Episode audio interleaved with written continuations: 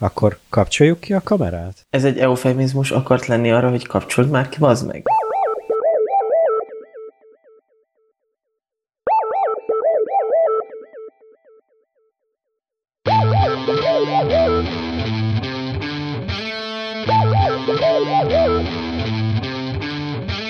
Szervusztok, kedves Anut hallgatók! Anut, ami annyit jelent, hogy a nem uncsi tesók. Újból itt vagyunk veletek. Ez a legújabb epizódunk, a 38. rész. És itt van velem állandó partnerem, aki állandó unokatestvérem, Péter. Sziasztok! És itt van Gergő is. Én is az állandó unokatestvéred vagyok, neked, de önmagamnak nem. És állandóan itt vagy, mikor veszünk feladást, azért ez nem elhanyagolható dolog. Ez egy nem elhanyagolható dolog, hogy a podcasterés szempontjából nem árt, hogyha egyszerre beszélünk egy irányba, egy műsorba. Talán egy picit meg vagyunk késve, de megfogyva és törve nem. Annyit akkor előjáróba áruljunk el a hallgatóknak, hogy 2022-ben ez lesz az utolsó adásunk, de terveink szerint január közepétől visszajövünk, mármint visszatérünk és folytatjuk a harmadik évadot, a 39. résszel, úgyhogy érdemes lesz majd velünk maradni, de az alatt az egy hónap alatt, amíg nem jelentkezünk, addig nyugodtan visszahallgathatjátok az eddigi részeinket, ott vagyunk YouTube-on, Encore FM-en, Spotify-on, Apple Podcasten, minden fontosabb applikáción, ami ezzel a műfajjal foglalkozik, úgyhogy keressetek ránk, kövessetek be minket, és a többi, és a többi. Lehetőleg az online felületeken a valóságban kicsit furcsa érzés volna, ha követnétek minket az utcán, vagy bárhol. Így van, ezeken, hát most, hogyha már így be is lebegtettük az idei utolsó Anutot, hogy érezted ezt az évet? Kell egy ilyen rövid, félmondatos összefoglalás, szerintem akár csinálhatnánk, hogy milyen élményed volt. Az egész évre gondolsz, vagy az évad első felére gondolsz? Mondjuk az évad első felére gondolok ilyen. Uh-huh. Hát ugye úgy kezdtük az évadot, hogy kicsit visszatekintettünk az előtti körülbelül 2,5 évre, hogyha jól számolom. Hát figyelj, visszajelzések alapján is úgy érzem én is, meg ahogy szoktak írni néha azért, hogy azért érdekes témákat választunk, és próbálunk nem ilyen hát ilyen mainstreamek lenni, hanem megmaradunk a saját ízlésünknek, illetve próbáljuk inkább azt ráerőltetni a hallgatóinkra, vagy egymásra, vagy magunkra, bár szerintem magunkra nem kell, meg egymásra se nagyon. Úgyhogy szerintem eddig is és ezután is próbálunk önazonosak lenni. Én úgy éreztem ezt az évadot, vagy ennek az évadnak ezt az első felét, hogy baromi hamar elpörgött. Uh-huh. És szerintem most nem a válveregetés része, azt lehetne az is, de nem a válveregetés részére gondolok, hanem hogy tényleg sikerült olyan témákba beleválasztanunk, amik egyszerűen így pörögtek így a nyelvünkön, és nem kellett sokat agyalni, hogy vajon ki tudjunk-e tölteni vele egy adást. Én ennek örülök, hogy legalábbis nyilván ez hozzátartozik, szerintem kell is néha ez a kreatív szünet, nem baj, vagy én nem bánom ezt a téli szünetet sem, de jövőre, januárban újra jönnek az epizódok, vagy hát folytatódnak. És ez alkalommal, hát ugye egy olyan életszerű, azt gondolom életszerű, de az életszerű témának mégis valahogy egy ilyen tök fura oldalát próbáljuk meg becélozni. Én úgy írtam fel ezt kezdetként, hogy divatszex, kozmócikkek, a Cosmopolitannek ezek a fajta érdekes cikkei, amik valamilyen módon azért érdekes, mert szembe jönnek velem Facebookon, tehát mégiscsak az én saját véleménybuborékom dobálgatja nekem ezeket, elvileg ugye, ezeket az ötleteket, de hogy, és hát ugye a szex, mint akár mint intimitás, akár mint fogalmazzunk úgy alpári, de mégis kulturált módon, hogy testi szükséglet, vagy szükséglet. Ez úgy ott van mindenkinek az életében. Ha van, akkor jó, ha nincs, akkor nem jó. Van, amikor az a jó, ha nincs, vagy vannak olyan időszakok az életedben, amikor örülsz, hogy nincs. És sokszor azt is szokták mondani, hogy nagyjából a világon minden a szexről szól, kivéve a szexet, mert a szex az minden másról szól, csak arról nem. És ennek kapcsán, hogy divatszex. Amikor szembe jön veled egy cikk, mondjuk Facebookon kapsz egy ilyen szalagcímet, 4 szexjáték, amit a pasid imádni fog. Mit érzel ilyenkor, amikor meglátsz egy ilyen szalagcímet?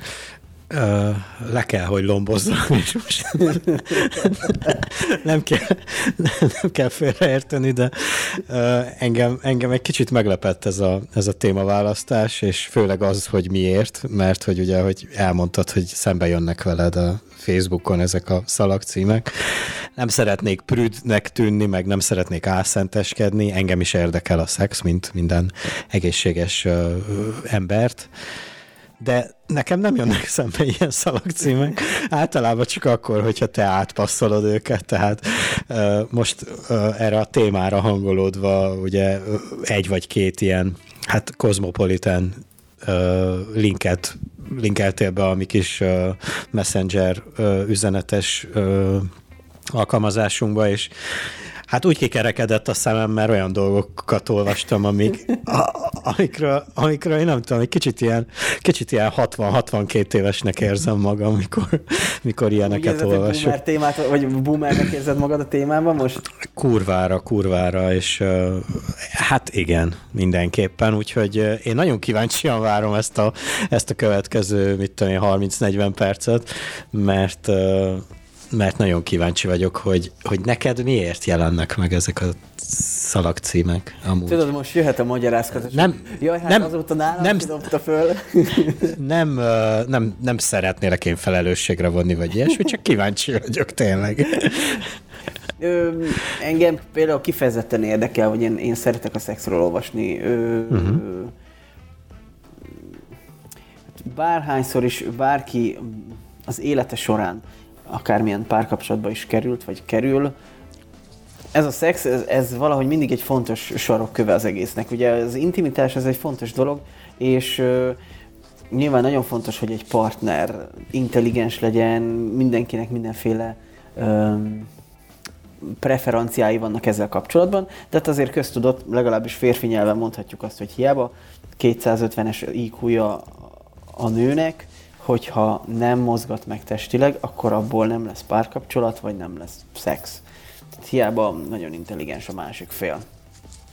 És ebből kapcsoló, vagy ehhez követ, vagy ehhez kapcsolódóan tudnám azt mondani, hogy nyilván gondolom evégett is, hogy néha ilyesmikre rákattintok, akkor mindenféle hasonlót is földobál számomra a Facebook algoritmus. Bocs, valami kiesett valahonnan, nem tudom, és csöngött egyet. Szóval, evégett elég érdekes módon azért felugrabugrálnak ezek a cikkek, és én valamit szeretek is elolvasni. Az ötlet ott fogalmazódott meg bennem, hogy azért ez a szexualitás dolog ezerféle módon ugye kihat az életünkre, meg a szexualitásunkra is ezer módon kihat az életünk, de amikor ilyeneket olvasok, mint szalagcikk, hogy itt az új őrület, hódít a nyaki orgazmus. Vagy mindenki ezt akarja most a szexhez. Ez a tárgy hihetetlen orgazmust okoz. És most ugye nem megyek bele még a cikkekbe, még csak a clickbait szalagcímeket olvasom, de amikor itt az új őrület, tehát hogy van ez a szexualitás nevű dolog, összeül a család, karácsonykor, húsvétkor, szülinapkor, egy nagyobb nyári buli alkalmával le tudtok ülni, tudtok beszélni politikáról, még akár vallásról is, tudtok beszélni egy könyvről, gyereknevelésről, rengeteg féle téma van, így a szexualitásról azért így, hogy itt az új őrület, hogy te próbáltad már a nyaki orgazmust? Így azért nem tudod elképzelni ezt a fajta beszélgetés, hogy így szüleiddel, lánytesóddal így ezekről beszélgessetek mondjuk egy tábortűz, vagy én legalábbis nem nagyon tudom ezt így elképzelni. És hogy miért vannak ezek, hogy elvileg ugye van ez a Cosmopolitan újság, ami eredetileg egy családi magazin volt valamikor az 1800-as évek végén indult, 1900-as évek elején még talán irodalmi magazin is volt, és akkor valahogy a 70-es évek végétől vált teljesen női magazinnál. És itt van ez a nagyon kényes téma, mint szex, és akkor de valahogy oda jutunk el, hogy a 21. században ezek a cikkek próbálják edukálni a női nemnek a szexuális látókörét, hogy itt az új őrület, hódítanyaki orgazmus, hogy ez az őrület a szexen belül, tehát hogy végül is talán hű, de bele fogunk ebbe kavarodni, vagy nem tudom, megpróbálok kijönni, de hogy nem tudom, hogy érted, mit szeretnék ezzel mondani, de azt szeretném leginkább elmondani, hogy a szex az egy olyan dolog kell legyen, hogy valahogy olyan, mint egy étel, hogy meglátom, és akkor nem. Hogy a bizonyos dolgokat megkívánok, és akkor beleharapok, megkóstolom, vagy esetleg már jól ismerem az ízét, és úgy választom, de hogy őrületek alapján, vagy ilyen divat hullámok alapján megválasztani a szexualitást, az nem ilyen butaság, vagy kell mindenképpen egy ilyen divat hullámot beállítani ezen a fronton is, szexfronton is? Hát a rövid válasz nem. A hosszabb válasz az, hogy elég szánalmas szerintem az, hogy a szexet is így megpróbáljuk eladni és divatot csinálni belőle. Nem baj az, hogy mondjam, tehát hogy nagyon jó, hogyha beszélünk róla, sőt, igen, az általad felvázolt édesanyámmal megbeszélni, hogy a nyaki orgazmus az mennyire őrületes, az lehet, hogy a mi családunkban se fordul elő túlzottan, de azért, mit tudom én, baráti körbe, vagy akár most, ahogy mi is csináljuk, ezt így, vagy az aktuális partnereddel ezt így tök jó, hogyha meg tudjátok beszélni, megbeszéltek róla, de hogy egy női magazinba hát tulajdonképpen árucikket kreálni a szexből, illetve egy szexpozícióból, vagy egy, hát nem is tudom, itt majd sorra kerülnek szebbnél szebb szakszavak, amiket én nem értek a mai napig, úgyhogy majd megkérlek, hogy majd válaszolj rá, illetve próbáld meg a hallgatóknak is elmagyarázni, hogy mi a lófasz, az a perecezés, illetve, hogy szóval, hogy nekem nagyon nem szimpatikus, mikor mondjuk egy szexpozíciót próbálnak árulni, mint egy reklám, tehát reklámot csinálni neki, és az ilyen idézőjeles szakszavakkal eladni, hogy ez az új őrület, mintha, mit tudom én, ezt ugyanúgy hallottuk a Fantánál, meg a nem tudom milyen jégkrémnél is, hogy megáll az eszed, meg minden ilyen túlzott dolog. Igen, jó a szex, de azért mindennek van egy határa. Hát kb. Most így hirtelen ennyi jut eszembe. Igen, amikor ezt a szalagcímet olvasom, hogy mindenki ezt akarja most a szexhez. Who the fuck cares? Miért számít ez, hogy mindenki ezt akarja? Tehát értem, van ebbe egy ilyen fajta ilyen reflektálás, vagy legalábbis ide próbálják rángatni a divatot, és szerintem a nőknél azért jóval fontosabb. Talán a férfiaknál is, ugye ezt már beszéltük a divat kapcsán, hogy vajon melyik nemnek fontosabb a divat, de hogy én azt gondolom, hogy a nőknél fontosabb ez, hogy mindenki ezt a ruhát akarja, vagy most mindenki ebbe a színbe jár, mindenki ilyen szandált vesz, jó. De végül is a szexben, hogy mindenki ezt akarja most a szexhez, mint hogyha mindenki egyformán nézne ki, és egyforma agya lenne. Tehát ez tök szürreális, hogy... Jó, de hogyha így jobban belegondolunk ebbe a szalagcímbe, hogy mindenki ezt akarja, ez egyértelműen egy túlzás, hogy a lófaszba akarná mindenki ezt, mikor például, nem tudom, te mikor először olvastál róla, akkor tudtad, hogy mi az? A perecezés? Mindegy, nem tudom, most akármi, most hívjuk bárminek azt, amit mindenki akar. Tehát ha te már nem hallottál róla, akkor már te nem tartozol a mindenkibe, ergo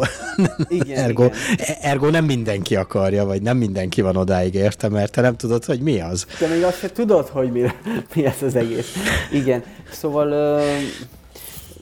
Most már ne is menjünk bele a fordítási hibákba, hogy szegélyezés, de hogy azt hiszem, ez volt a második olyan cikk, amit küldtem neked, hogy aha, mit tud a szegélyezés, amit most mindenki csinál szex közben. És így rögtön ugye ez a szegélyezésről nekem egy ilyen hidegburkoló jutott eszembe, aki így térdnadrágba, meg ilyen térdvédős gatyába fordított baseball sapkával rakja lefele a csempét a fürdőszobába, és akkor áromkodik, hogy a szegélyek nem stimmelnek megfelelően. Nyilván itt az edging nevű dologról akar ő beszélni.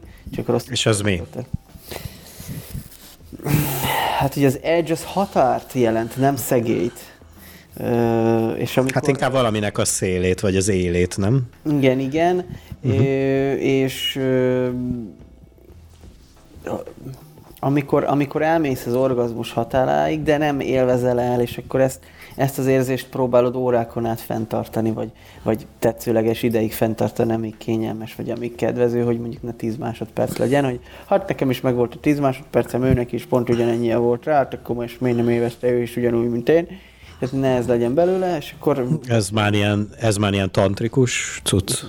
Én is azt gondolom, hogy ez inkább a tantrához tartozik, és ez nem ma találtuk ki, amit most mindenki csinál a szex közben. Na, igen, ez meg a másik része, hogy ezek... Hogy itt csináltuk, és akkor gyorsan írjunk belőle egy kozmopolitan cikket. A másik dolog meg valószínűleg ezeknek az ilyen szenzációhajház címeknek a 87 és 92% olyan valamiről ír, amit valószínűleg te is csinálsz mindig.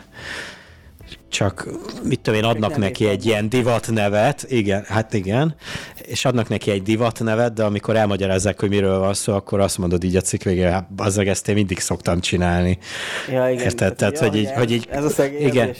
Igen, tehát így körülírják ilyen varázsszavakkal, meg adnak hozzá egy kis, tudod, cukrot, meg szivárványt, mint a Powerpuff Girls-nek, és akkor ilyen nagyon vagány lesz, és akkor így csillog-villog, meg erős, meg minden, és elolvasod, és rákattintasz, és a végén. De amúgy rengeteg ugye ilyen cikk van, ezt ismerjük, meg beszéltünk is már róla, bár nem a műsorban, de azért van ennek egy idézőjeles kultúrája, bár nem feltétlenül a pozitív értelemben. Igen, és rögtön alatta a közelébe egy hasonló témájú cikk, a Yoga Sex Pose az új őrület. És az egyik legnagyobb bajom, talán lehet, hogy nem is a szex irányába fogunk kiukadni majd ennek kapcsán, hanem mindig a megfogalmazás, hogy mindent úgy fogalmaznak meg, hogy aki elolvasta, az úgy érezze, hogy én valamiből kurvára ki vagyok maradva. Igen. Az új őrület. Én erről nem tudok semmit. Úristen, mindenki más megvan már ezért őrülve, én meg még azt se tudom, hogy mi fán terem. Pedig úgy megőrülnék én is egy kicsit. Én is imádnám. A csalizás, az új randi trend. Ez a 3 karácsonyi szexpóz felejthetetlenné teszi az ünnepet. Tehát, most a karácsonyi időszakban akkor ezt is belekeverjük, hogy igen, szeretnénk fölhívni a hallgatók figyelmét, akik eddig Anutot hallgattatok, hogyha igazán felejthetetlenné szeretnétek tenni a karácsonyt, akkor tudunk egy linket varázsolni a 3 olyan szexpózról, ami nélkül a karácsony nem történhet meg. Nem is tudom, te neked van ilyen végül is, szexpózod?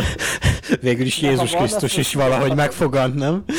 Igen, Jézus Krisztus is valahogy megfogant. Nagyon cinikus kijelentéseim lennének most ezzel kapcsolatban, de nem akarok ebbe belemenni, de hogyha volt eddig, kedves Péter, 3 karácsonyi szexpózod, azt dobhatod ki a cikk után, ugyanis le kell cseréld mind 3-at. Különben a karácsony egy elfelejtős izé lesz. Engem nem érdekel, de amíg a tűlevél nem szúrja a seggem, addig nem vagyok jó semmire. Tehát. Ja, de a pöcsödet szúrhatja. Na, szóval igen, ezekkel...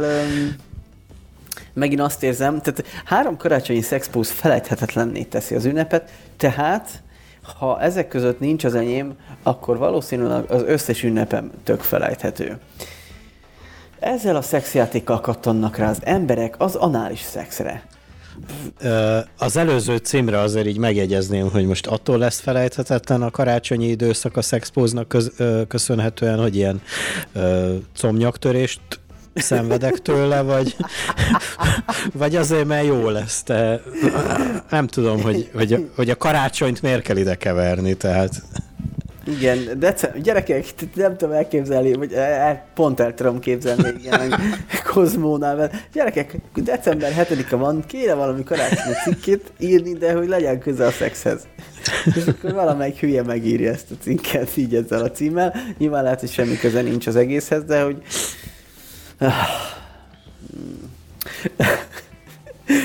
December 2. A polipszexpóz hozza az egyik legkönnyebben a hüvely orgazmust.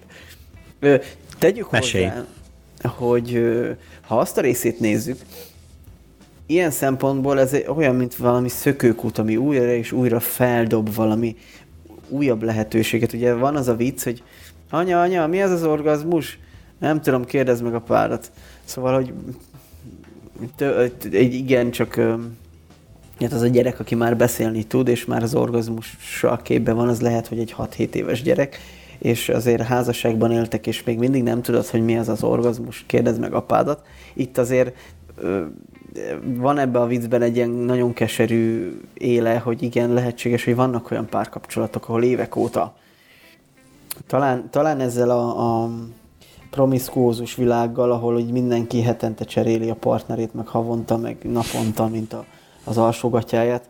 Talán így már kevésbé valószínű, hogy évekire lecövekelsz olyan ember mellé, aki mellett nem érvezzed ezt az intimitást, de hogy azért mégis a nőkben ez benne van, hogy biztos, hogy vannak olyan partnerek, akiknél nagyon sokára sikerül ezt a dolgot együtt átélni, hogy orgazmus, vagy hogy rájöjjünk, hogy ja, hogy ez az orgazmus. Én eddig azt hittem, hogy az, de hogy most kiderült, hogy amúgy ez az orgazmus, és ezért ilyen szempontból ez egy ilyen hatalmas ötlettár módon működik, vagy legalábbis, hogyha ezt tényleg mindig nők működtetik, és ezt nők csinálják, és azért, hogy kétségbe esetten igyekeznek a többieknek segíteni, hogy hogyan érje el legkönnyebben a hüvelyi orgazmus. Tehát ezért egy érdekes része, vagy lehet azt mondani, hogy pozitív, tehát lehet, hogy nem effektív, de egy pozitív szemlélet ez a része, hogy folyamatosan igyekeznek újabb és újabb trükköket, praktikákat, hogy kerülj legközelebb ehhez az jó élményhez, vagy magad, vagy a partnereddel. De akkor is ez a polipszex. De ír amúgy erről valamit, hogy ez pontosan mit jelent? Tök jó, mert úgy kezdődik a cikk, hogy állati jó szexre vágysz, aminek tutira orgazmus a vége. Akkor hajrá! Engem már levett a lábamról, bár szerintem nem nekem szól a cikk. Azt mondja, igen, hogy az orgazmus eléréséhez egyáltalán nem mindegy, milyen pózban szeretkezünk. So fucking genius. Tehát egy... Nyilván itt igazából ilyen felemlegeti, hogy létezik ilyen, hogy G-pont, ha még nem hallottál róla, és akkor azért nem mindegy, hogy milyen poszba vagy, mert hogy eléred el, vagy nem éred el a G-pontot, és a többi. Hogyha szeretnéd tudni, hogy milyen a polipszex póz, akkor a fogadófél milyen aranyos, tehát itt már nem... Igen, nem korlátozza le nőre, férfira. Aha. Viszont... Itt megint nem stimmel, mert a férfinak meg megint máshol van a G-pontja, mert ezt is tudjuk most már, hogy van. A G-pontja? Jól értem? G-pontja van, tehát hogyha úgy nézzük, akkor ez valahol a végbélben, nem végbélben, de végbélben van. Anális, na maradjunk az anális kifejezésnél, és hogy anális érdekesebb, igen. Nem mindegy, hogy melyik fél. Tehát itt úgy írja, hogy a fogadó fél először csak feküdjön a hátára, a párja térdeljen vele szembe, mintha már a behatoláshoz készülne. A nő... De most... Várjál, most úgy tudnék trollkodni. Tehát, hogy kezdődött? Mondd még egyszer, a befogadó fél... A fogadó fél először csak feküdjön a hátára. De kinek? Igen. A párja térdeljen vele szembe, miért is, hogyha csak a szexpartnere, hogyha nem a párja, akkor mintha már a behatoláshoz készülne. És itt viszont már úgy folytatja, hogy a nő a jobb lábát a férfi vállához helyezi. Na most, hogyha a férfi a fogadófél, akkor ha a nő a jobb lábát a férfi vállához helyezi, már itt összekavarodunk szerintem. Arra akarnék kiukadni, hogy ez egy nagyon jó indulatú dolog, szerintem, hogy így földobáljuk így gyakorlatilag válogatás nélkül és fordítási készségek nélkül ezeket a cikkeket egymásnak, hogy hát, ha valaki kiszűr belőle valami jót, de itt azért, ha végigolvasod, itt nagyon sokszor azt érzed, hogy belevágták a Google fordítóba, vagy nagyon nyersen. Igen. Hát gondolom ezek megjelentek a nemzetközi Cosmopolitan oldalon, és akkor nagyjából így, mit tudom én, annak is a 90%-át ilyen copy-paste-tel átfordítják Google Translate-ba, és akkor, mint ahogy az előbb, ez a szegélyezéses dolog így. Igen. Próbálom számolni ezt a lábát a vállára, de nem jön ki a 8, tehát már a polip, tehát sehogy, tehát max 5 jön ki.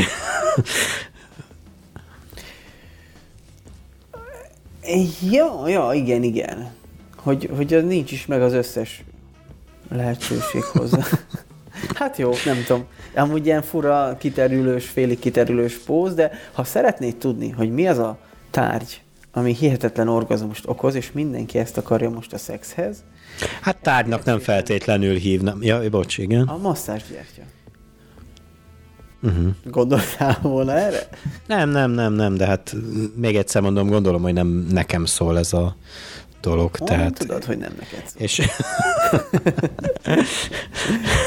Jó, jogos, mindenki igazad. Mindenki más ezt akarja a szexhez, és te még azt se tudod, mi ez. Igen.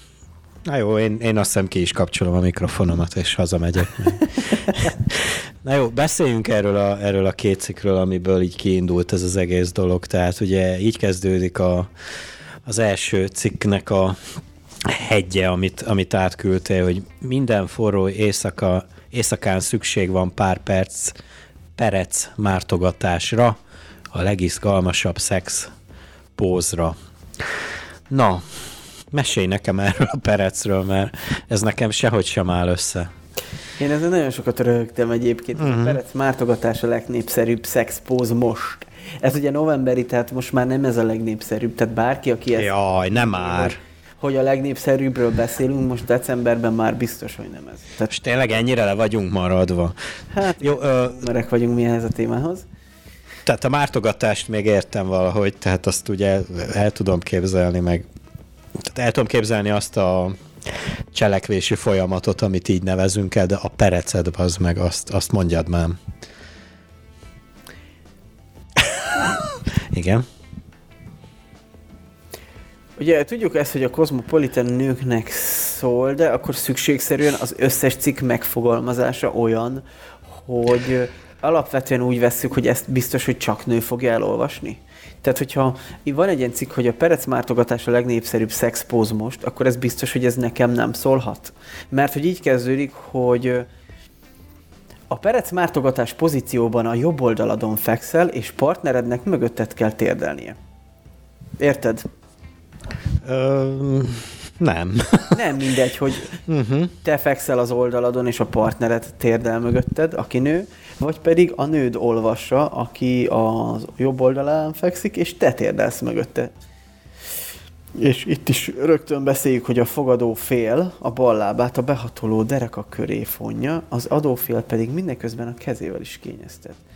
Hú, azért ez is nagyon durva, ez az adófél. Tehát... Az adófél. És akkor egy nemzeti adó. Tehát már ez ilyen... Nem, nekem ilyen teniszmeccs jutott eszembe, hogy az adogató. Ja, igen. Tehát, igen. Nem csupán a hagyományos szexre alkalmas a pozíció, de az anális szexre is. Értem, adófél, kapófél, fogadófél... Tényleg, mint hogyha valami Wimbledon, vagy nem is tudom mi lenne, ilyen teniszmérkőzés. De hogy itt melyik, tehát hogy nő, férfi, értjük, hogy ennyire genderkurzus keretein belül kell, vagy keretein kívül, nem is tudom, hogy kéne ezt megfogalmazni, de hogy így nem lehet már beszélni nőről, férfiról. Ja. Nőről, férfiról, mert megalázó, hogyha valaki kijelenti, hogy valaki nő, vagy valaki férfi. Csak hogy akkor így igazából teljesen parttalan marad szerintem ez az elmagyarázás. Hogy akkor adófél, fogadófél, tehát igazából tök mindegy, hogy ki hogy van, de hát mégsem mindegy.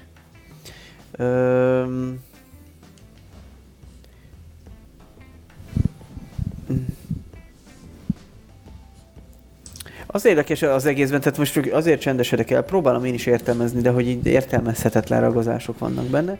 Csak hogy igazából ennyi. Az egyik fél a lábát a behatoló dereka köré fonja, a másik fél pedig a kezével is kényeztet. De ugye, hogyha a férfi nem tudom.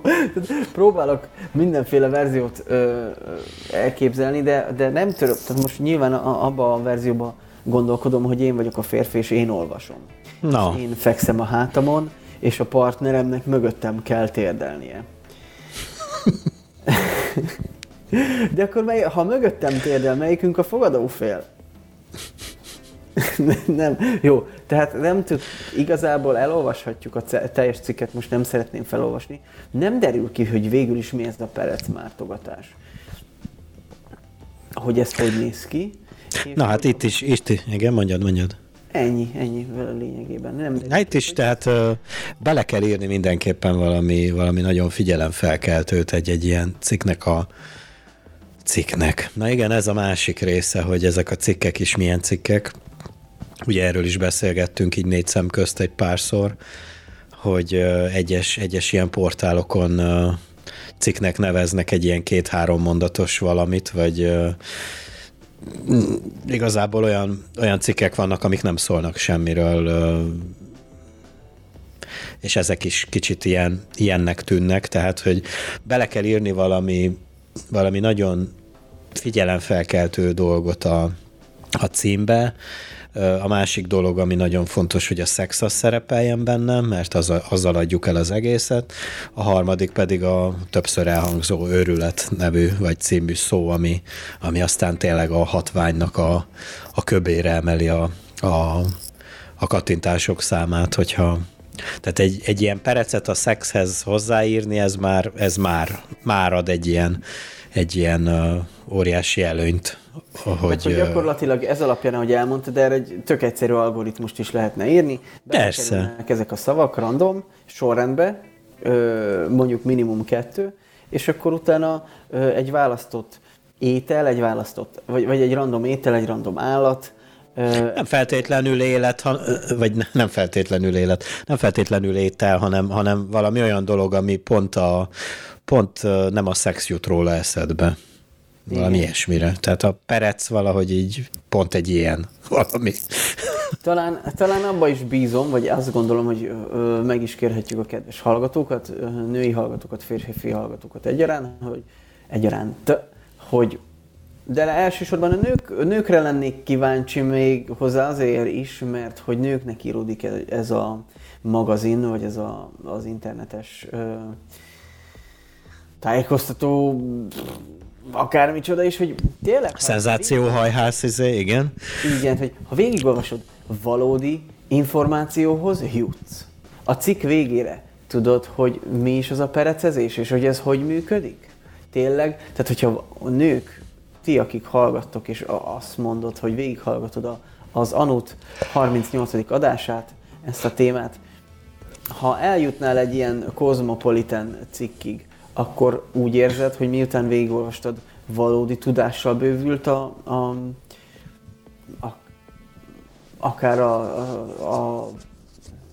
valódi tudással bővültél ebbe a témakörben, a szex témakörben, hogy tényleg hozzárakott egy plusz infót ez az egész, mert ugye sokszor az van, hogy ezt szoktuk emlegetni, hogy a férfi és a női kommunikáció között az a különbség, vagy egy igen döntő különbség tud lenni.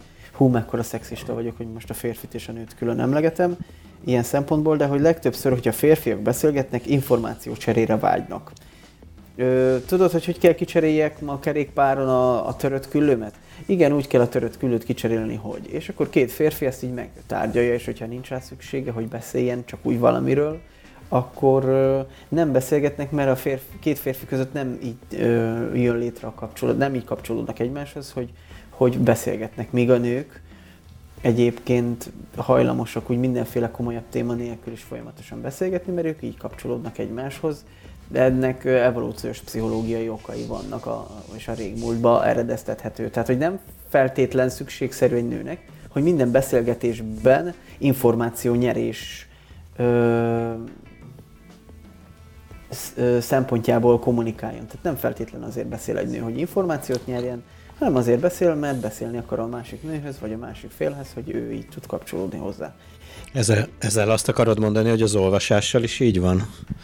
Igen, erre lennék kíváncsi, hogy egy ilyen Kozmó oldalnak is ez lenne tulajdonképpen a lényeg, hogy semmi komolyat nem tudunk meg, csak úgy írogatunk, és ők elolvassák, és akkor ha valaki akar ebből összerak valamit, de nem szükségszerűen kell összerakjon, elég, hogyha csak úgy élvezte, hogy én most egy 20 percet olvasgattam szex témában, hogy tényleg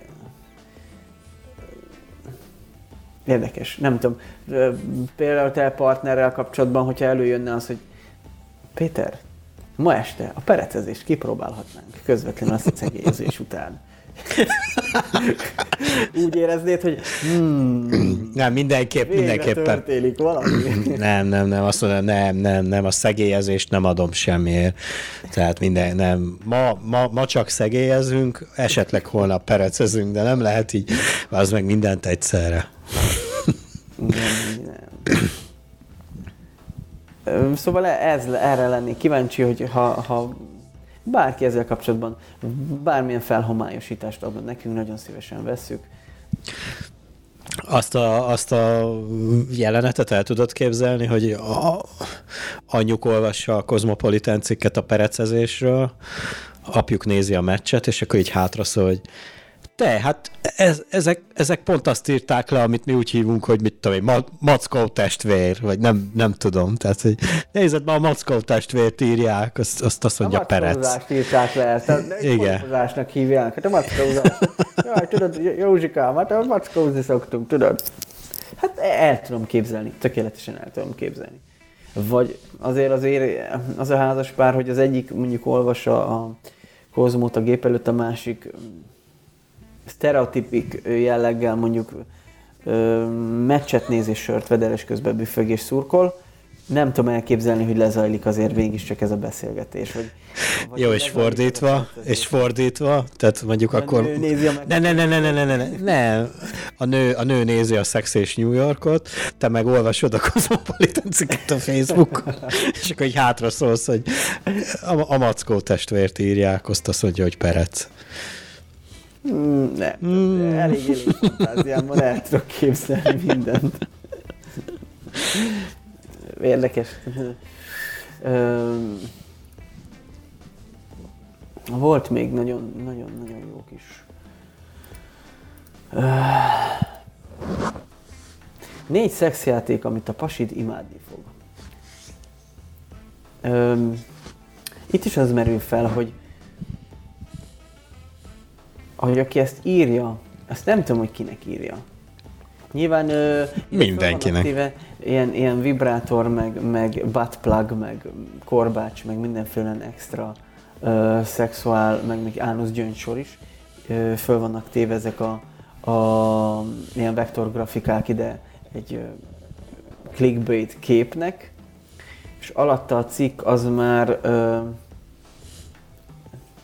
nyilván egy-két ilyen, hogy prostata, izgató, péniszgyűrű, tehát nem olyan hatalmas, vagy nem olyan nagyon nagy újdonságokkal kecsegtet, vagy nem olyan, amit ne látott volna egy átlagember már így élete folyamán, hogyha valaha is belenézett akár egy erotikus filmbe, vagy pornófilmbe, vagy bármi hasonlóba.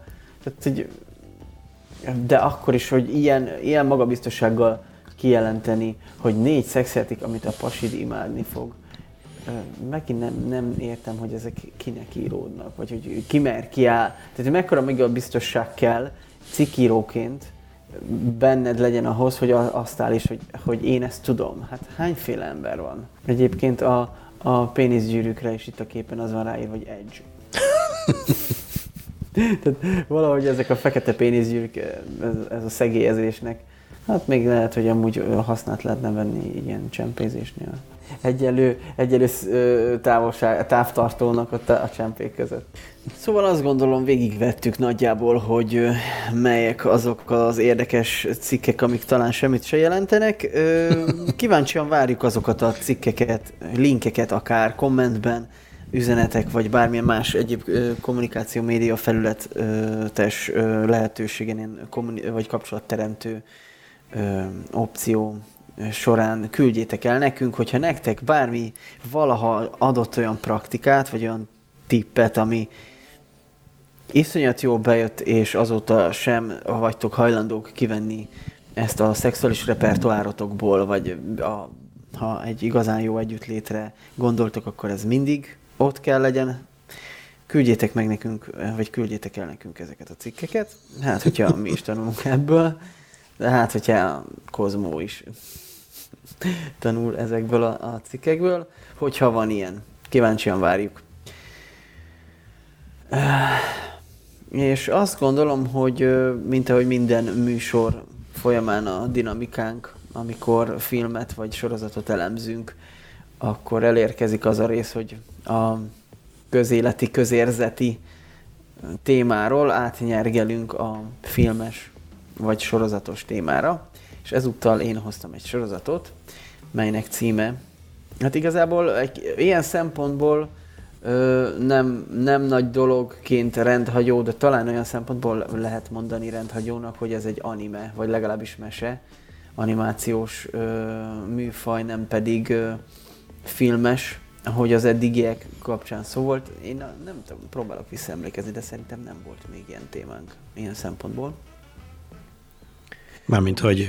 mesét vagy animét beszéltünk volna. Hát hirtelen nekem se jut eszembe, de lehet, hogy kimaradt. De nem is, akkor a lényeg ez. Ez a sorozat, ez egy 2005-ben kezdődő, vagy először 2005-ben debütáló The Boondocks.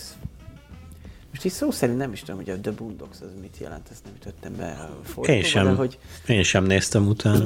A magyar fórumokon, magyar platformon a Kertvárosi Gettó című sorozatként futott. Számomra nagyon érdekes volt végignézni, de én nagyon kíváncsi vagyok a te véleményedre ennek a sorozatnak a kapcsán. Azért egyszer-kétszer sikerült beleválasztanom olyan filmekbe, amire azt mondtuk, hogy hát jó, lehet, hogy akkor tetszett, de nincs akkora jelentősége, vagy inkább az, hogy sokkal fárasztóbb végignézni, mint az elsőre gondoltam volna. És én azért is hoztam ide, talán egy ilyen jelleggel is ezt a sorozatot, hogy évekkel ezelőtt láttam, akkoriban nagyon tetszett, és kíváncsi voltam, hogy milyen élmény újra leülni és nézni ezt a sorozatot. Viszont te, mint gondolom neked, te első néző voltál, vagy te először nyomtad le ezt. Nem tudom, hogy milyen élményekkel lettél gazdagabb, vagy milyen volt elsőre belecsöppenni a kertváros világába, a fekák szemszögéből. Hát nem is, hogy a kertvárosba, hanem a kertvárosi gettóba.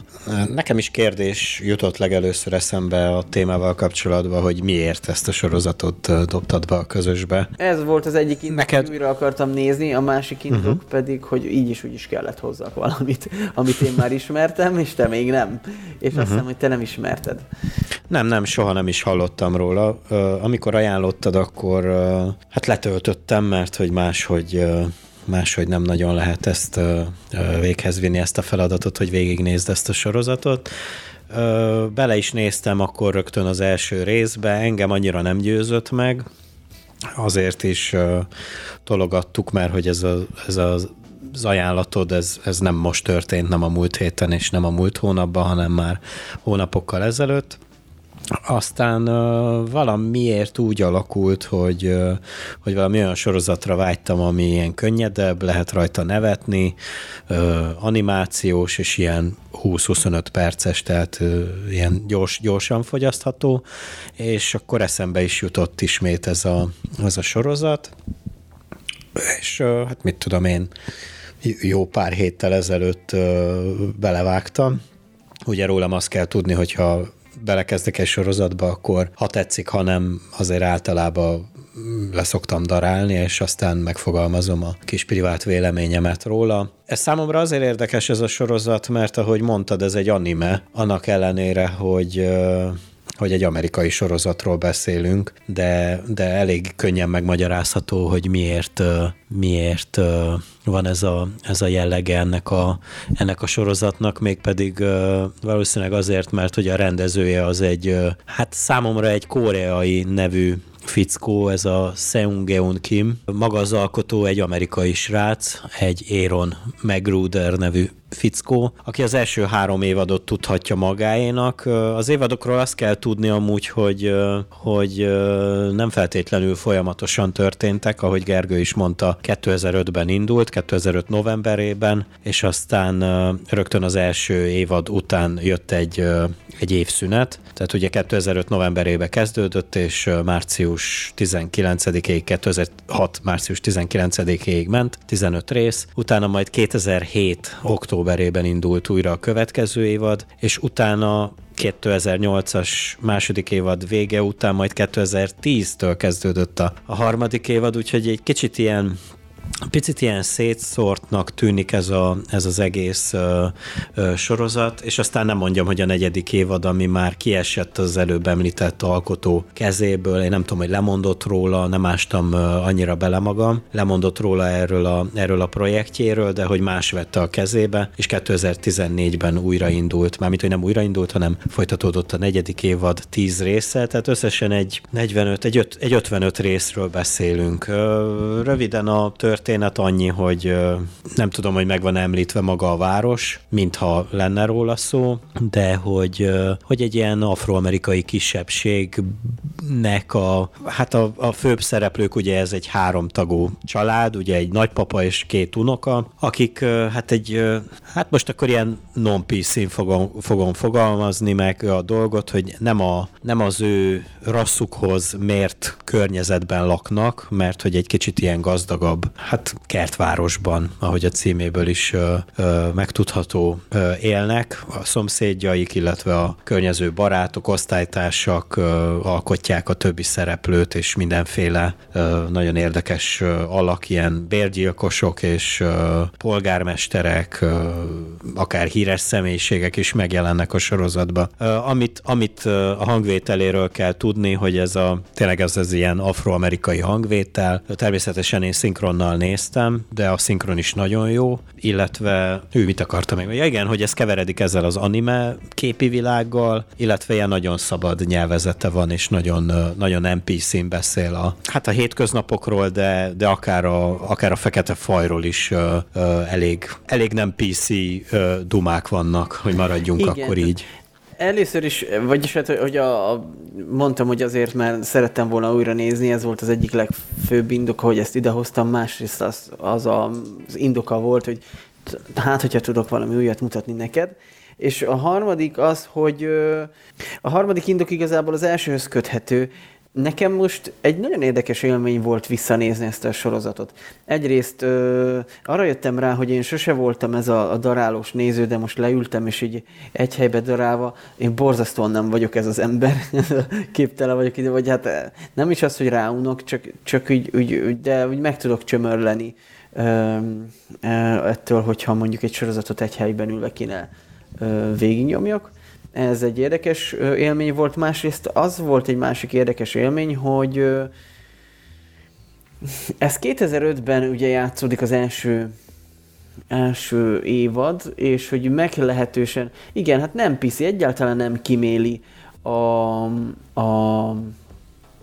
a feketéket, a kifejező készség, a szókincs, ami ebbe a sorozatban megtalálható, vagy amit itt hallasz itt. Aztán faltól falig megy a niggerezés, a kurvázás, a picsázás, a nőket tárgyasítják, a feketéket niggerezik.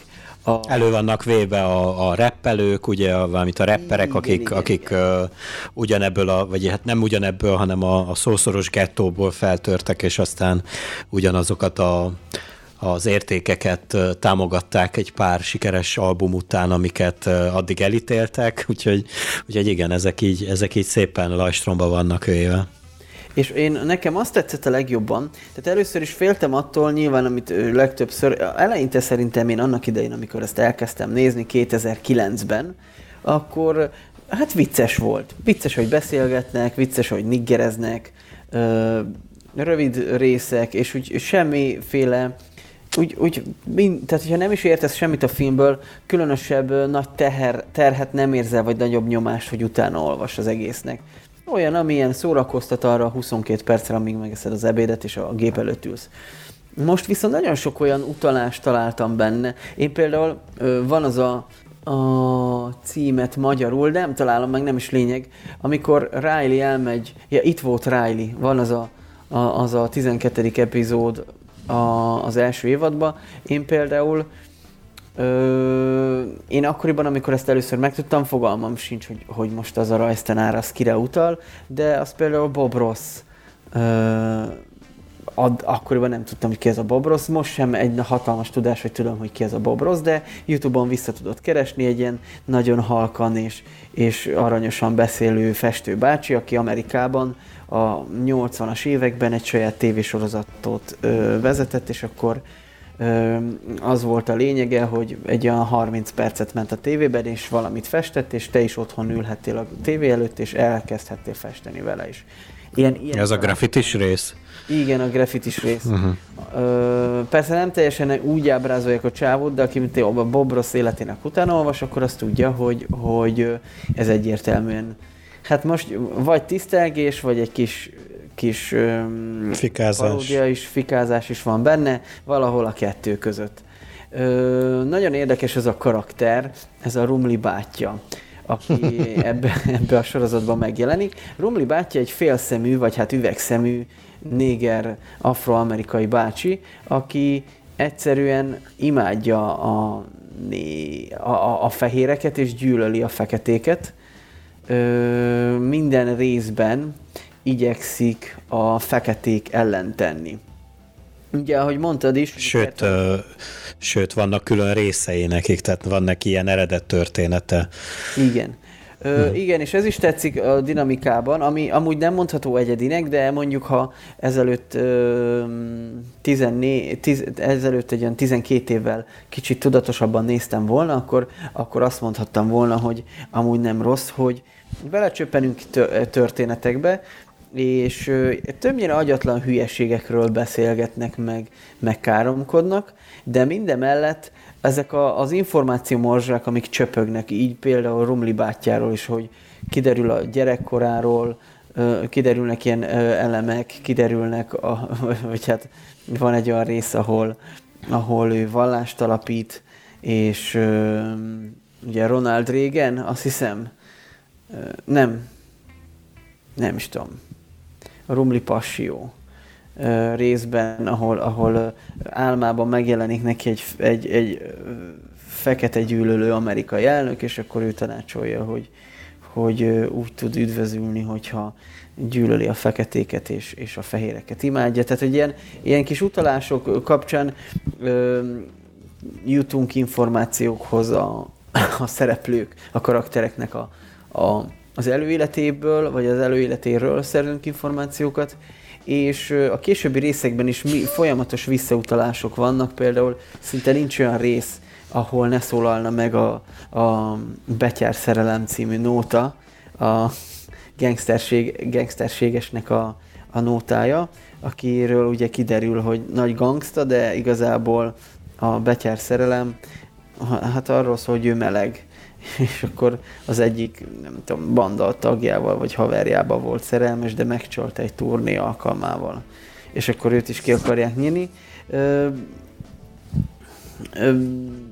Ez a Rumli bátyáról visszatérve nekem az a karakter jut eszembe. Nyilván nem vagyunk ennyire benne az amerikai társadalom belül az afroamerikai társadalomnak a fehérekhez való viszonyáról, vagy a vélekedéséről. Én azt gondolom, hogy ezek a valós karakterek lehetnek, de nekem a Tarantinónak a Django című filme jutott eszembe, hogy ott is van egy ilyen karakter.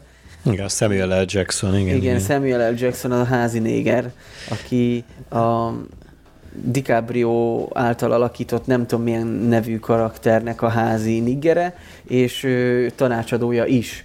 És ő az gyakorlatilag a filmben, aki a leglealacsonyítóbb és legdegradálóbb módon tud nyilatkozni a feketékről a film során, miközben ő maga is fekete. Nekem meg egy ilyen Michael Jackson feelingem volt a Rumli bátyjával kapcsolatban már, hogy ugye az volt az ő alaptörténete, hogy neki tehát annyira megveti a négereket, hogy ő hogy ő azt mondja, hogy neki valami bőrbetegsége van, tehát ő amúgy fehér, igen, csak igen, ennek a bőrbetegségnek köszönhetően teljesen befeketedett az évek során, és az eredet történetében is ő, mikor megszületik, akkor fehérként látjuk, és akkor egyszer csak így megjelennek ilyen fekete foltok a testén, tehát hogy ez tényleg annyira ilyen tipikus, és akkor, ahogy te is mondtad, ez ilyen visszatérő karaktere egy-egy ilyen négerekkel foglalkozó történetnek amúgy. Ugye itt az elején elmondtam, hogy ki a három főszereplő, de azért nevezzük is meg őket. Ugye van a Huey Freeman, aki egy ilyen 10 éves forma kisrác, és aki hát kicsit ilyen magának való, de azért rálát bizonyos ilyen világmegváltó dolgokra, és ilyen nagyon mély gondolatai vannak, és próbál nagyon felnőttes dolgokat véghez vinni a sorozat folyamán. Ugye van az öccse, aki egy ilyen 8 éves forma kisrác, ő a Riley Freeman, ő az a tipikus feka gyerek, tehát ő ilyen... Igen. Minden ilyen négerhez, a néger mi volthoz kapcsolódó dolgokért rajong, és ugye van a nagypapa Robert Jedediah Freeman, aki hát próbál ugye párt találni magának, ez is ilyen visszatérő toposz a sorozatok, vagy a részek folyamán, hogy próbál csajozni, és van, amikor megismerkedik egy-egy fiatalabb hölgyel, aztán mindig valamelyikkel van valami probléma. Persze az ő fő feladata, hogy próbálja kordába tartani a két... kordába tartani a két hát eléggé dörzsölt és minden hájjal megkent unokáját. És akkor hát ugye a Rumli bácsi még az a visszatérő karakter, aki többször előfordul. Ugye ő egy ilyen ezermesterként van bemutatva, tehát az egész napja azzal telik, hogy a 15 féle munkáját próbálja végezni. Ugye ő takarító is, meg felvigyázó is, meg minden feladatot áll. Igen. Jegyszedő. Igen. De gyakorlatilag, igen, az jó kérdés, hogy egyébként ő minden alkalommal majdhogynem mindig más munkával, vagy munkakörben jelentkezik. Szóval Rumli bátyja majdnem minden epizódban egy másik munkakörrel jelentkezik, aminek megint meg lehet a szimbolikus jelentése, hogy ezek a fajta emberek gyakorlatilag mindenféle pozícióban lehetnek, tehát nem arról beszél, hogy csak a jegyszedők, vagy csak a takarítók, vagy nem, én azt gondolom, hogy ezerféle fajta utalás lehet ezekben. A Michael Jacksonos utalás azért az ugye ott van mindig a Rumli bátyjában. Hát ugye vannak azért állandó mellékszereplők is, vagy nem is tudom, ilyen egyik legfőbb mellékszereplő a Rumli bátyja, de azért ott van Mr. Dubois, a szembeszomszéd, aki a... Kerülnek. Hát ő kitört ugye a gettóból, igen, ő ügyvéd, igen, és ő neki fehér felesége van, amit azért Rumli bátyja többször is megemlít, hogy hát biztos ez csak ilyen szánalomból van veled, meg csak jó indulatú akar lenni az a kislányka, tehát ugyan nagyon, nagyon jó pofa, és még megemlíteném az elején, ahogy mondtad, hogy szinkronosan nézted meg, és akkor jutott eszembe, amikor küldted a linket, hogy hú, basszus, remélem, hogy szinkronosan nézed. Mert hogy szerintem sokkal többet jelent ez egy magyar embernek szinkronosan, mint feliratosan nézve. Ez a sorozat szerintem zseniálisan megcsinálták, jók a hangok, nagyon, nagyon jók meg hát vannak olyan káromkodások, meg trágárságok, amik egy magyar embernek magyar ember tud átadni igazán. Szóval jó a magyar fordítása. Hát ugye nem akarok a nevedbe beszélni, nem láttam az eredetit, tehát nem láttam az amerikai verziót, de hogy... Megpróbáltam nézni, de borzasztó volt. Tehát, hogy izgalmasabb magyar szinkronnal nézni. Kiírogattam így egy-két dolgot így a sorozatból, ami így megfogott, főleg az első évadból. De hogy megint egy jó kérdés, bent a suliban van egy kisrác, aki kerekes székes, és nagyon sokféle sportot űz, többnyire kézilabdázik, de szeret kosarazni is, és akkor ő neki az R. Kelly-től a I Believe I Can Fly című nótája az nagyon tetszik, meg nem olyan rég nézte meg azt a filmet is, vagy ezt az animációs filmet, amiben ez a film, ez az R. Kelly sláger volt a betétdal, és ez azt hiszem az első évad második rész, ez a Robert Kelly per. Ennek hatására én utána olvastam az R. Kellynek, tavaly ítélték egyébként 35 év börtönre R. Kellyt. Hogy ezt akarom csak mondani, hogy vajon mennyi értelme van, hogy ezekhez az információkhoz hozzájutunk, vagy ezek így bele vannak ebbe a filmbe szerkesztve, nagyon mókás környezetekbe, de hogy valahogy így képet kapsz egyébként egy ilyen amerikai társadalmi réteg, a fekete társadalmi. Nem tudom, hogy képet kapunk vajon a feketéknek a rétegéről, mert ezt is lehetne...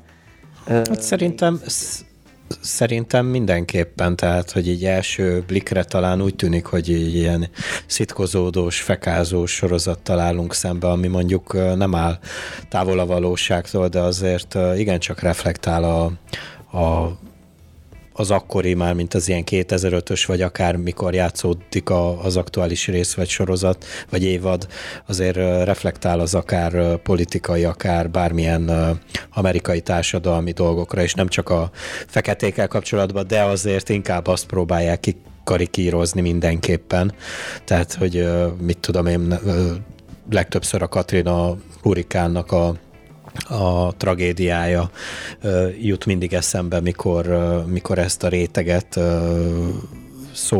mikor ez a réteg szóba kerül, és például van egy olyan rész, ugyebár, amikor a New Orleans-i rokonok beköltöznek jó néhány hónapra a főszereplőinkhez, akiknek ugye a Katrina hurikán elvitte a lakásukat, szóval, és hát, hogy is mondjam, nem feltétlenül szerencsétlenként vannak beállítva, vagy bemutatva ezek a bizonyos rokonok, hanem ilyen minden hájjal megkent, és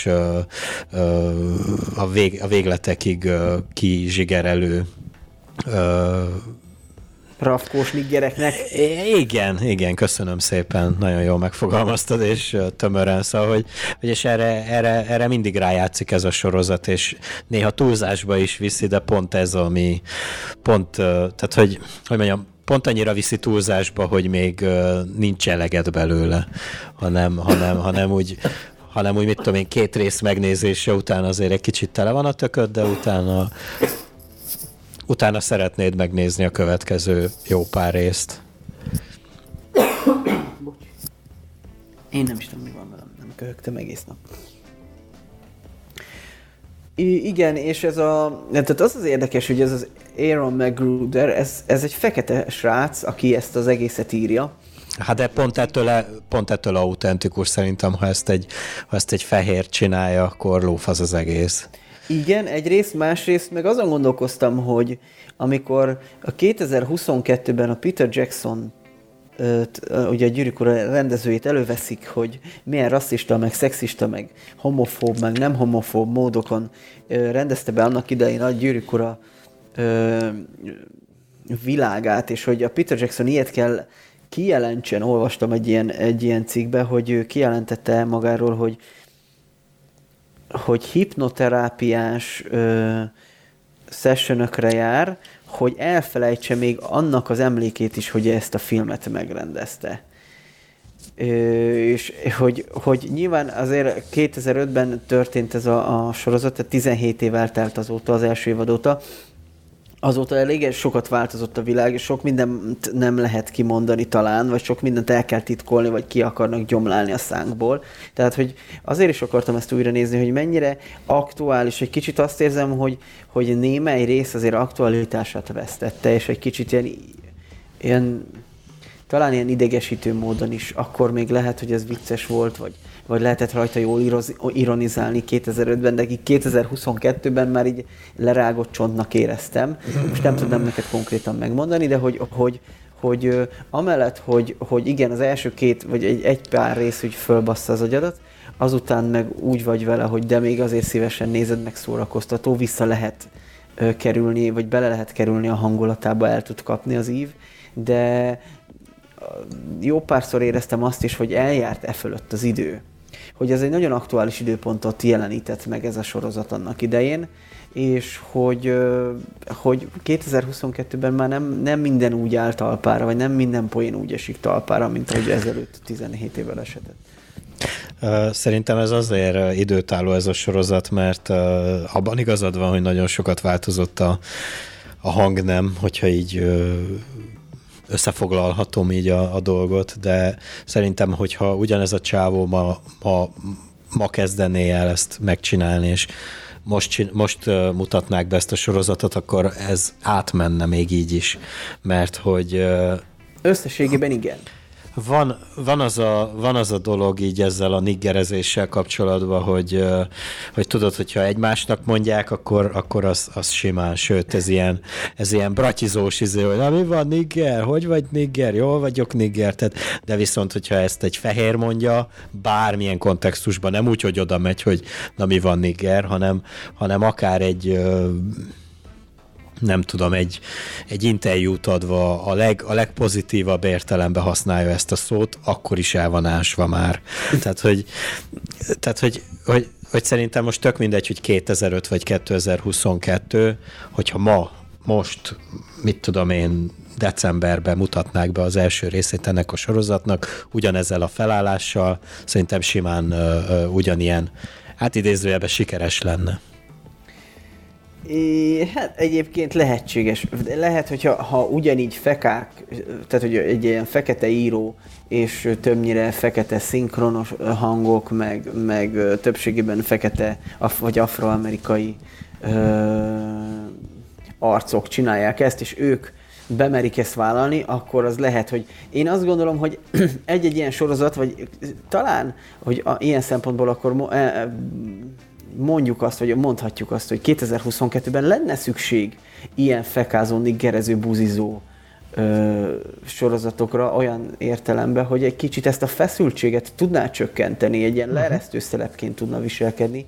Az, hogy ma már nem egyszerűen 5-ször meg kell forgasd a fejedben, hogy mit mondasz ki, miközben tudod, hogy semmit nem változtat a lényegen a megfogalmazás különbség. Hogy csak így hogy így óvatosan próbálunk körbe tapogatni valami témát, amit tudjuk, hogy éles, és tudjuk, hogy még mindig nincs meg a vége. Ezek a fai dolgok például ilyenek. De felírtam ilyen aranyköpéseket, hogy amikor például volt ez az R. Kelly perben, hogy mit mondott O.J. Kobe Bryant-nek a pere után, hogy ez azért ne vegye el a kedved a fehér nőktől. És akkor ott nagyon röhögnek a feketék. Nyilván akkor itt már megint meg van említve két másik fekete ember, az O.J. Simpson, akit szintén gyilkosságért ültettek le később, meg a Kobe Bryant, aki talán megerőszakolt valami fehér. Valami nemi erőszakért. Ja. Igen, fehér nőci jelentette föl nemi erőszakért. Van az a rész, amikor nagypapa bunyója, amikor megverekszik egy vak nyugdíjas öreg fekával, és akkor abban van, úgy kezdődik az a rész, hogy van a nigger pillanat, amikor két nigger egymásnak megy, és akkor ott az egyik a másiknál kihúzza a gyufát, és elpattan az érfal a balhéban, és akkor mikor rájönnek, hogy ennek nincs értelme, akkor kibékülnek, és akkor ott van a Riley-nak egy ilyen mondata, hogy ma síkra szálltam az ostobaság ellen, és az ostobaság győzött. De nagyon tetszett az a mondat, hogy a gangsterséges történetében, amikor kiviszik a végén a gangsterségest az erdőbe, megkötözik, és leveszik a ruháját róla, hogy lelövik, de elszalad, senki nem találja el, és elszalad, és akkor az egyik kiabál, hogy niggert keresünk vak sötétben. Három fekete kergeti a negyediket, és akkor azt meg természetesen meztelenre vetkőztették, és niggert keresünk vak sötétben. Akkor van az a rész, amikor azt hiszem a Mikulást próbálja Riley, van az a része, amikor Riley megpróbálja befenyíteni a Mikulást, mert mikor a gettóban éltek, akkor a Mikulás nem akart hozni neki 4 felnit. abban van egy olyan rész, hogy tanakodjanak a gyerekek, ugye a Huey, a Riley, illetve a Dubois, a Mr. Dubois-nak a kislánya, a Jasmine, tanakodnak, hogy mit kéne írni a Mikulásnak a levélben, és akkor mondja a Jasmine, hogy szerintem arról írj, amiről a karácsony valójában szól, hogy a Mikulás meghalt az ajándékainkért, de feltámadt halottaiból, és az északi sarkra költözött, és ezért minden évben leszáll közénk, hogy megbocsássa a bűneinket, és ajándékokat hozzon. Hogy annyira gyönyörű, ahogy ezt az amerikai multikulturalizmust is akarja szerintem ez egy kicsit fikázni, ahogy valláson belül is, hogy összemossuk a Mikulást, a Jézus Krisztust, a karácsonyt, a Santa Claust, a nem tudom én, mint egy ilyen mindenkinek jó legyen, mindenkinek az ízlését szolgáljuk ki ezzel, a katolikusokat is, a nem vallásosokat is. Nagyon aranyos, van rengeteg Michael Jackson poén, hogy amikor bemegy Riley a kórházba gengszerségeshez látogatóbb, akkor azt mondja, hogy húzd ide azt a széket, hát nem vagyok én egy Michael Jackson.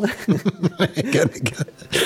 Vagy amikor Rumli bátyja be van öltözve Mikulásnak, és akkor mondja a gyerekeknek, hogy nyugodtan ide ülhettek az ölembe, mint a Michael Jacksonnak, csak annak a fura érzés nélkül. És van az ugye valahogy úgy kezdődik az első rész, hogy kiderül, hogy a Freeman nagypapa valószínűleg hitelből, meg előre elköltött örökségekből, meg minden egyébből, amit a srácok örökölhettek volna, mindent elköltött erre a házra, itt a kertvárosba. Ugye Chicagóból, a Chicagónak egy elég rossz környékéről költöznek Woodcrestbe, egy kis kertvárosba, és a Woodcrest alapítója, vagy hát nem tudom, hogy polgármestere, vagy alapítója, vagy ki ez a Wanzler, öreg Wanzler nagypapa, aki egy ilyen jómódú, limuzinnal járó, öltönyös, nagyon gazdag ember, gyakorlatilag igen, arról beszél, hogy övé a bank, aki adta a kölcsönt a házra, tehát gyakorlatilag az én házam, és jöttem megnézni a házamat, hogy laktok benne, és akkor abban a részben derül ki, hogy ennek a Wanzlernek van egy fia, aki megjárta Irakot, és hazajött, mint háborús veterán, és akkor ennek az Ednek, Ed Wanzlernek van egy ilyen Remi nevű haverja, aki szintén fölvázol ilyen hatalmas, egyrészt iszonyat hülyék, másrészt borzasztó agresszívak, fegyvereik vannak, és azért ott is ilyen sztereotipikus jelenetek vannak, amikor hát csak beugrunk a benzinkútra egy kis nasiért, meg egy kis üdítőért, és letámadják a benzinkútast, és így ketten nyomnak ilyen hatalmas méretű fegyvereket az arcába, és akkor bejön még egy rendőr is, és ott látom a kezében a fegyvert, biztos úr, és itt teljesen üdes mind a két kez a csávónak, csak az is afgán, vagy arab, vagy valamilyen származású. És akkor ott látom a fegyvert, és így tegye le a fegyvert, de nincs a kezembe fegyver, és akkor a rendőr meg ugye, akit kiszól, ugye egyértelműen, hogy nem tudom, nekem így jött le, hogy minden nap oda jár. Igen, egyrészt minden nap oda jár, másrészt ezek ilyen nagyon gazdag emberek gyerekei, és így üvöltenek, hogy tehát ő Irakot megjárt, meg fegyvert használó ember, és hogy ott van a kezében a fegyver, és a rendőr nem meri fölvállalni, de én nem látok kezében fegyvert. De ott a kezében látja a fegyvert, és így mondja a Huey, hogy de nincs a kezében fegyver. És de én nem vagyok benne biztos, hogy látom azt a fegyvert, tehát hogy mennyire kiszolgálja akár a hatalmat, mondjuk a rendőri réteg, a rendfenntartó réteg. És akkor ez a Remi mondja azt, hogy amikor az SMS-t írja az Ed, hogy meg ez amúgy is mind csak nigger technológia niggereknek. De most ki ne akadjál azon, hogy rasszista vagyok, mert ez nem negatív értelemben mondtam, szerintem ez csak egy általános neve a tudatlan faszoknak, és bármilyen bőszínnel lehetsz tudatlan fasz. És tehát, hogy egyébként egy ilyen borzasztó ostoba karakter szájába ad egyébként olyan tök lényeges mondatokat sokszor az író, hogy nyilván nem a bőrszín, tehát hogy kikacsint, azt tetszik a sorozatban, hogy bár niggereznek és borzasztó ostobáknak próbálják meg beállítani a niggereket, de mindig a legostobább karakter mond ki egy ilyet, hogy hogy egy általános neve, tehát a nigger az az általános neve a tudatlan faszoknak, és bármilyen bőrszínnel lehetsz tulajdonképpen nigger. Hogy ez én úgy éreztem ebben, most azért írtam föl ezt a mondatot kifejezetten, mert úgy éreztem, hogy ez nagyjából össze is foglalja ennek az egész sorozatnak ez a mondat, az arszpoetika, hogy bemutatjuk, hogy igen, milyenek a niggerek, de a nigger kifejezés arra, hogy ilyen amerikai redneck fehér emberként is ugyanolyan nigger lehetsz, mint bármilyen más gyökér nigger. Szóval én azt gondolom, hogy ez mindenképpen egy hiánypótló elem, így a sorozatok, meg a mai világban ez kifejezetten egy jól feszültséget jól csökkentő, vagy feszültséget jól leeresztő szelep. Ez a sorozat, bár ugye nem aktuális, meg senki nem nézi, nem tudom, hogy ki nézi. Én kifejezetten örültem, hogy újra előkaphattam, mert nagyon sok olyan utalás van benne, amit én ezelőtt 10 évvel totál nem értettem. Csak néztem, igen, hogy vicces. Nekem az nagyon szemet szúrt, hogy a két srácnak, ugye a Huey-nak meg a Riley-nak ugyanaz a szinkron, mármint az eredeti hangja, úgy szinkron hangja, hogy az angol hangját a Regina King adja, ugye egy színésznő, és ezt itt tökéletesen megoldotta, mert láttam az ő nevét a stáblistán, és ma kicsit kutakodtam utána, és láttam, hogy a Huey-nak ő a hangja, és kerestem, hogy a Riley-nak ki a hangja, de aztán kiderült, hogy neki is a Regina King a hangja. A másik érdekes dolog, amit most utólag mondtál, hogy tök jó, hogy ez nincs ennyire felhájpolva, hanem ilyen tök réteg sorozat maradt, és az is jó, hogy nem vitték túlzásba, tehát ez a 4 évad tökéletesen elég ennek a tematikának, ennek a társadalomnak, ennek a szubkultúrának a kifikázására. Lehet, hogyha csináltak volna még egy évadot, akkor már így elvesztette volna az erősségét, úgyhogy szerintem ez a 55 rész, ez így dosztig elég arra, hogy ezt a feka témát ilyen sarkalatosan ki lehessen karikírozni, és szerintem ahogy az előbbi gondolatmenetemben mondtam, lehet, hogy ma is szükség lenne akár egy ilyen jellegű sorozatra. Én bevallom férfiasan kérlelhetetlen marxista őszintességgel, hogy a 4. évadot soha nem láttam. Ahhoz nem is készült magyar szinkron, tudtommal. Az első 3 évadhoz igen. Volt egy régi ismerősöm, akivel már nem tartom a kapcsolatot, és hatalmas kertvárosi gettó fan volt. Nagyon sokat beszélgettünk vele a sorozat kapcsán. Mondta, hogy ő megnézte, de hogy szerinte már nem passzol annyira ebbe az egészbe a 4. évad. Nem tudom, hogy te akkor megnézted a 4. is? Nem, mert az ajánlásodal azt mondtad, hogy az első 3 a tuti. Igen. Akkor illetve az nincs is leszinkronizálva, bár attól mondjuk még meg lehetett volna nézni, nem erről van szó. Így az utánaolvasás kapcsán ugye túl nagy is volt a differencia a 3. meg a 4. évad között, meg ahogy az elején a bevezetőbe mondtam, hogy azért át is került a készítés egyik kézből a másikba, úgyhogy valószínűleg ennek is köszönhető az, hogy a 4. évad már nem lett annyira népszerű. Bár nem tudom, hogy az első 3 mennyire volt az. Tehát, hogy biztos... Hát már, hogy ahhoz képest úgy értem, hogy ugye már a szinkronizálás, mármint, hogy a szinkronik se jutott el, tehát, hogy valami történhetett ott, valami törés a joggal, meg a mindenféle tulajdonosi dolgokkal kapcsolatban. Nem tudom, ennek nem néztem utána. Biztos, hogy nem sikerült annyira. Szerintem ott azért elég sokat kihagytak.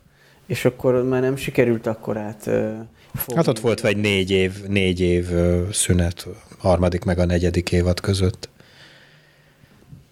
Igen. Szóval igen, hát bármilyen bőrszínen lehetsz tudatlan fasz, és nagyon jó rávilágít ez a sorozat erre a kijelentésre, illetve hát erre a valóságra. Azt gondolom, hogy tök jó, hogy ez például nem egy ilyen szitkom jellegű, röhögős, valódi megvalósításban került végül szemek elé. Nagyon sok szabadság van egy ilyen rajzolt felületen, azt gondolom. Akár a Bushido Brown, vagy az Alfa Farkas Kung Fu Ribanc támadása, vagy hogy is valami... A gyilkos Kung Fu Farkas Ribanc támadása kapcsán, hogy meg Bűzfösvény, aki a túlvilágról is visszajön. Szerintem kifejezetten jó ötlet, hogy ezt rajzosan valósították meg.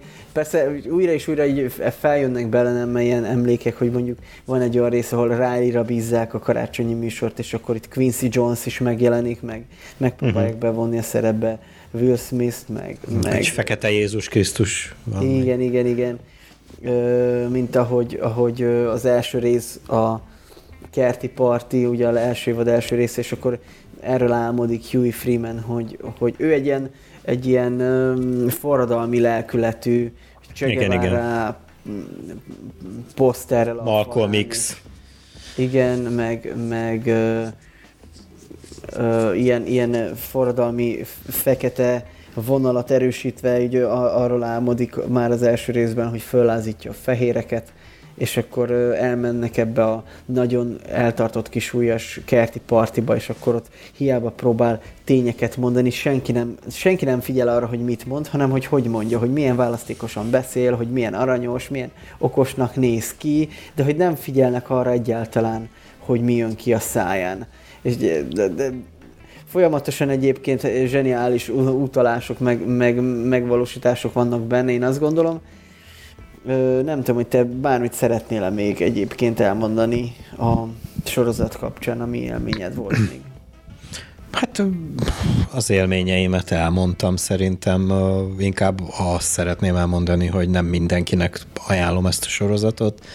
Ebbe a mai hópihev társadalomba, világba, bár azért nálunk azért még talán ez nem annyira kézzelfogható és tapasztalható.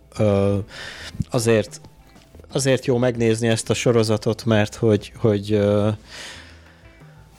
ugye, ahogy puzsérék szokták mondani az apuba, hogy ha valamin nem röhögünk, abból csak terror lesz, illetve ilyen mindenféle lelki betegségek, tehát mit tudom én, szerintem a holokauszton is néha azért kéne nevetni, mert hogyha tényleg elássuk magunkba, abból csak démonok fognak születni, és hogyha ez a nigerezős dolog is ilyesmi, hogyha folyamatosan tiltják, akkor egy olyan társadalmi kataklizma fog belőle kisülni, amit nem igazán szeretnénk, úgyhogy lehet, hogy egy-egy ilyen szelep azért kell.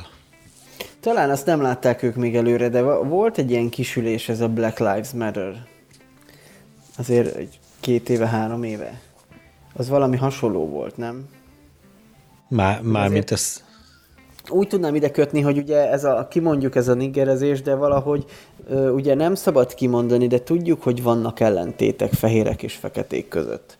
És a Black Lives Matternek is a kirobbantója egy ilyen fehér és fekete ellentétből bekövetkező haláleset volt, gyilkosság volt tulajdonképpen, de ha jól tudom, az illető egyébként törvénybe ütköző dolgot csinált, amire egy rendőri túlkapással valaki reagált, aminek következtében a fekete ember meghalt, aminek következtében a feketék fel. Tehát, hogy ez ott van a felszín alatt, ez a gennyesebb. Persze. Valamivel, néha kifakad, mint ahogy 2 éve vagy 3 éve a Black Lives Matter kapcsán kifakadt, és hogy akkor most megint visszaburkolóztunk abba a csendbe, hogy amúgy nem lehet niggerezni, vagy nem lehet kifejezni ezt, vagy nem lehet megbeszélni ezt a problémát. Igen, az amerikai társadalom az egy ilyen burok van fölött, ami ilyen nagyon vékony membrán, tehát akár egy ilyen eset is így ki tudja ezt váltani, tehát ebből bármikor lehet konfliktus, de de azért jó, hogyha ezt így ezzel foglalkozunk, és nem feltétlenül úgy, ahogy a George Floyd esetében, hogy meg kell ölni valakit azért, mert nem teljesíti azokat a parancsokat, amiket kiszabnak rá, és akkor túlkapást kell gyakorolni. Tehát, hogy itt vannak problémák természetesen, de ha nem beszélünk róluk, akkor az még súlyosabbá válhat, sőt, súlyosabbá válik. Jó, én azt gondolom, hogy a szokásosnál jóval kevesebbet spoilerezve, de elmondtuk az adott sorozat kapcsán, hogy... Hát szerintem ez nem az a jellegű sorozat, amit el lehet spoilerezni, tehát... Igen, szerintem a lényegét így is elmondtuk. Hát pontosan. Tehát a lényegét elmondtuk, hogy miről szól, tehát aztán, hogy minden részbe beleásni magad, az már hülyeség lenne. Igen, túlérzékenyeknek, faji ellentétekre, vagy faji megkülönböztetésre, érzékenyen reagálóknak nem ajánljuk. Egyébként szexista, rasszista, kommunista. Che Guevara az kommunista volt? Szerintem igen. Hát eléggé.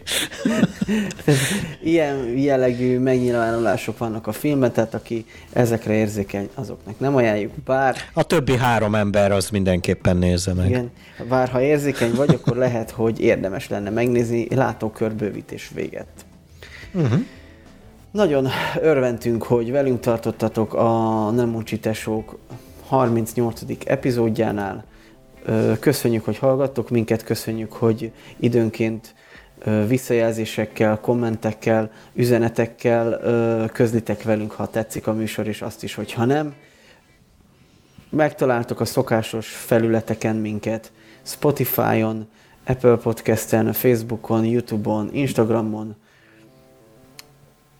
A következő adás az már 2023-ban fog bekövetkezni. Addig mi is egy kicsit élvezzük a 2022 évvégi nyugalmat, és reméljük, hogy nektek is sikeresen telt ez az elmúlt egy év, és találkozunk a következő évben is. Én Gergő voltam, a mikrofon túlfelén pedig... Szerintem maradj még, Gergő, én meg Péter voltam, de továbbra is szeretnék még az maradni. Oké. Köszönjük a figyelmet, és sziasztok!